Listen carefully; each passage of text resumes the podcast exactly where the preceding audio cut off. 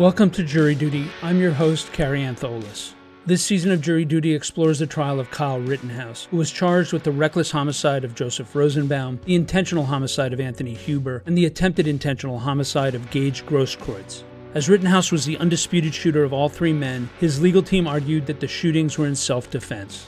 In our last episode, we observed several of the conferences that were held between the judge, the state, and the defense team while the jury was deliberating.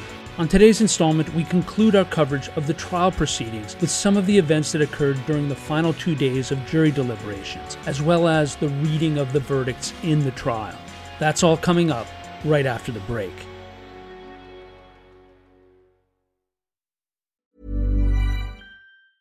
Hey, it's Ryan Reynolds, and I'm here with Keith, co star of my upcoming film, If, only in theaters, May 17th. Do you want to tell people the big news? All right, I'll do it. Sign up now and you'll get unlimited for $15 a month in six months of Paramount Plus Essential Plan on us. Mintmobile.com slash switch. Upfront payment of $45 equivalent to $15 per month. Unlimited over 40 gigabytes per month. Face lower speeds. Videos at 480p. Active Mint customers by 531.24 get six months of Paramount Plus Essential Plan. Auto renews after six months. Offer ends May 31st, 2024. Separate Paramount Plus registration required. Terms and conditions apply if rated PG.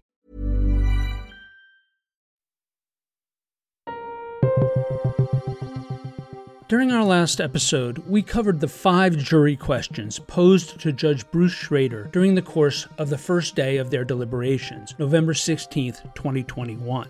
We also listened in on the hearing on the second motion for mistrial argued by the defense based on their late receipt and compromised quality of the drone video that captured the shooting of Joseph Rosenbaum. Judge Schroeder would never rule on either of the defense motions for mistrial, as the verdicts made those motions moot.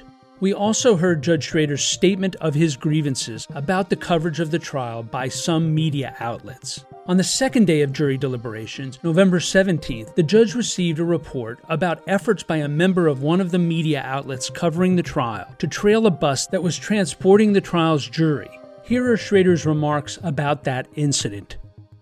The media have been asking questions. There's been conversation around this morning. We had invested. We had asked the uh, media coordinator to uh, determine possible whereabouts of uh, certain persons uh, because we received a report this morning uh, from the Kenosha Police Department that uh, last evening, well, and let me just set this background here. Um, the jury in this case is being uh, transported from a different location in a bus with the windows uh, uh, covered so that they don't have to look at any, aren't exposed to any signs by one side or another or interest uh, in the case. And uh, so it's a, I'm going to call it a sealed bus. And uh, that's been done every day. And then they're brought here to this building. And um, last evening, um, a person who identified himself as James G. Morrison and who claimed that he was a producer with NBC News, employed uh, for N- MSNBC, um, and under the supervision of a person named Irene Bayan in New York uh, for MSNBC uh, the police, when they stopped him because he was following at a distance of about a, a block and uh, went through a red light, pulled him over and inquired of him what was going on, and he gave that information and stated that he had been instructed by Ms. Bayan in New York to follow the jury bus. Uh, the matter is uh, under further investigation at this point. Um, and the media has asked questions about it. That's the latest I have. Um, and he was ticketed for uh, violating a traffic control signal. Uh, he's not here today, from what I'm told. And um, I have instructed that no one from MSNBC News will be permitted in this building for the duration of this trial. Uh, this is a very serious matter, and I'm don't know what the ultimate truth of it is, but absolutely it, it, it would go without much thinking that someone who is following a the jury bus. Uh, that is a very, ex- it's extremely serious matter, and uh, will be referred to the uh, proper authorities for further action. Thank you. The third day of jury deliberations, November 18, 2021, ended without a verdict. However, before the judge allowed the jurors to go home for the day, one juror made a request. You've certainly put in a full day and uh, have asked to retire for the evening, which uh, uh, is fine. And I'm going to ask that uh, you uh, is nine o'clock okay again tomorrow? Okay. Uh, any questions? Anybody? now, um, does it pertain to your deliberations at all? As opposed to mechanics about Just whether or not I could take something home. whether or not I could take the jury instructions home. take the, can you take the jury instructions home? Um, yes. Um, yes, um, but you obviously can't talk to anybody about them. Yeah, um, yes, you may do so. And um any um, question? Okay. Uh, same rules. Don't read, watch, or listen to any count of the trial, and um, and uh, don't discuss the case with anybody. And we'll see you tomorrow. Enjoy the evening. After the jury leaves, Judge Schroeder discusses that juror's request. Now the record will reflect that I. Um, it's probably a bad habit to ask the jury any questions, um, and uh, uh, you can do that. You get away with that a lot, and then all of a sudden you learn your lesson. Although I don't think there's any harm it, but uh, I typically do that, as you know, throughout the trial, and uh, I don't don't usually have this situation. Um, but anyway, uh, and then I did it a second time. But anyway. Um, the record will reflect that when I asked, when the juror inquired if they, if she could take the instructions home, which also means they take the instructions home, uh, I didn't see reaction from the state side. I did see a wag of the head by Mr. Richards uh, urging me to say no, but I did it anyway. So, did you want to make a record on it? I just I'm afraid it's going to be the old dictionary game, and they start defining words and things like that. The outside research. Yeah. That's my concern. Well, actually, no, because they could do that at home without having the paperwork. And instead, they have the wonderful, concise jury instructions uh, that uh, I've, I, I have to say, you know, I, I, I don't know about you guys, but I watch a little TV in, in, in the morning and in the evening. And some of the greatest legal minds in the country, I'm delighted to say, agree with us that the instructions are very confusing.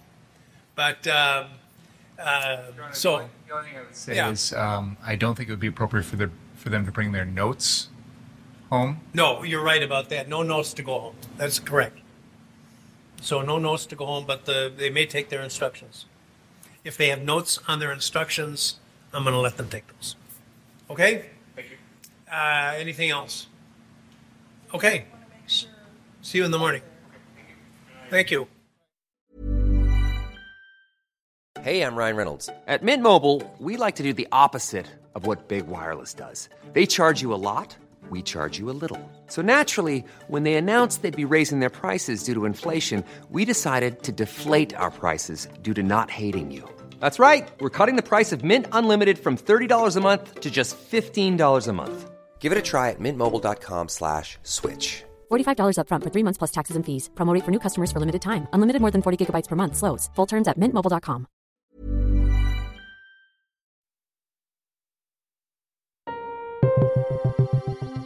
Early on the fourth day of deliberations, November 19th, 2021, after just over 24 hours of their discussion of Kyle Rittenhouse's fate, the jury let the judge know that they had reached a verdict.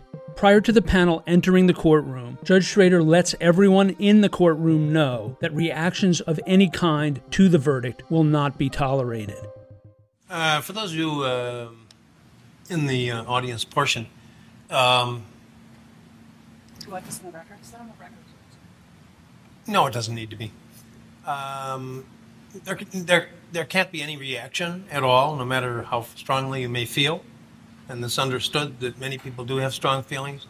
but um, we can't permit any, permit any kind of a reaction to the verdict. And uh, as you can see, there's quite a bit of law enforcement here, and you will be whisked out of here if there is any. So just be aware. When the jury enters the courtroom, Schroeder asks the foreperson to confirm that they have reached a verdict. All right, members of the jury, have you uh, elected a foreperson? Would you uh, uh, uh, give your juror number, please? 54. 54. And uh, has the jury reached a verdict as to each count of the information? Yes, we have, Your Honor. One verdict and one verdict only. Yes. Would you hand all of the paperwork to the bailiff, please? The defendant will rise, face the jury, and hearken to its verdicts. The court clerk then reads the verdicts for each of the charges against Kyle Rittenhouse. Johnson versus Kyle Rittenhouse. As to the first count of the information, Joseph Rosenbaum. We, the jury, find the defendant Kyle H. Rittenhouse not guilty. As to the second count of the information, Richard McGinnis. We, the jury, find the defendant Kyle H. Rittenhouse not guilty. As the clerk arrives at the third count, the defendant is visibly sobbing. As to the third count of the information, unknown male, we, the jury, find the defendant Kyle H. Rittenhouse not guilty. As to the fourth count of the information, Anthony Huber, we, the jury, find the defendant Kyle H. Rittenhouse not guilty. As to the fifth count of the information, Gage Grosskreutz, we, the jury, find the defendant Kyle H. Ritt- Kyle H. Rittenhouse not guilty. Members of the jury, are these your unanimous verdicts?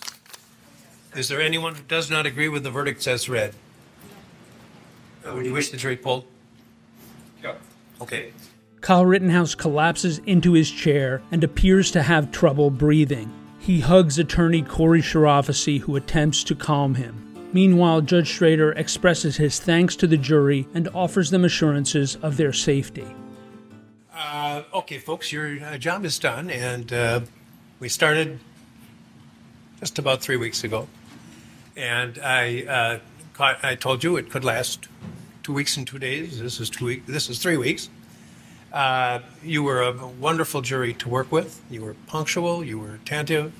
Um, the forgotten six over here who had a, a very difficult job of uh, keeping from discussing the case during the time that they were sequestered as well. All of you, you just, I, I couldn't have asked for a better jury to work with. And uh, it has truly been my pleasure. Uh, you've, I think, uh, without commenting on your verdict, the verdicts themselves, just in terms of your um, the attentiveness and the cooperation that you gave to us, uh, this justifies the confidence that the founders of our country placed in you. So um, I dismiss you at this time. You're never under any obligation to discuss any aspect of this case with anyone. You're welcome to do so as little or as much as you want. Uh, the media have requested, a number of media sources have requested the ability to talk to you, and uh, they have been uh, uh, allowed to present uh, presentations to you that you'll get in writing, and it's entirely up to you whether you want to contact contact them. They are not to contact you. Um, if anyone does contact you and just you tell them you're not interested in discussing it, if that's the case, um, and if anyone persists in doing so, uh, report that to us and it will be addressed. I assure you.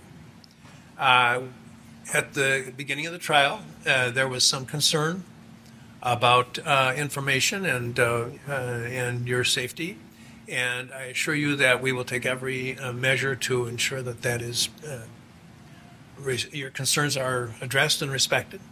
Um, and um, I'm going to talk to you for just a minute, not about anything to do with the case, but just about that sole issue and. Um, um,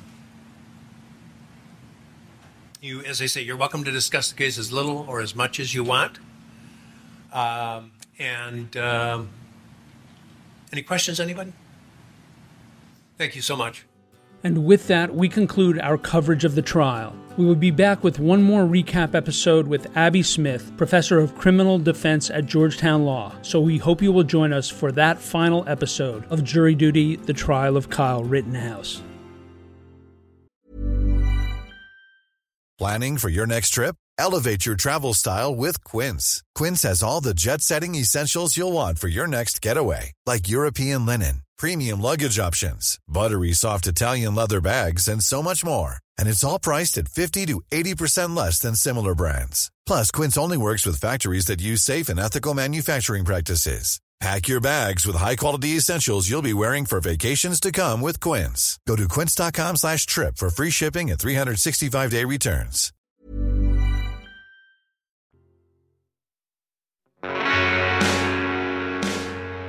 You can find more information about this trial on our Jury Duty Crime Story Patreon page or at crimestory.com. Jury Duty is created, hosted, and produced by yours truly, Kary Antholis. It was co produced by Chris Tarracone and Aaron Karenik, and it was edited by Chris Tarracone. Our consulting producer is Brittany Bookbinder. Music for this episode was provided by Strike Audio, and Trial Audio is courtesy of Law and Crime Networks. Thank you for joining us, and we hope you will come back for the final episode of Jury Duty The Trial of Kyle Rittenhouse.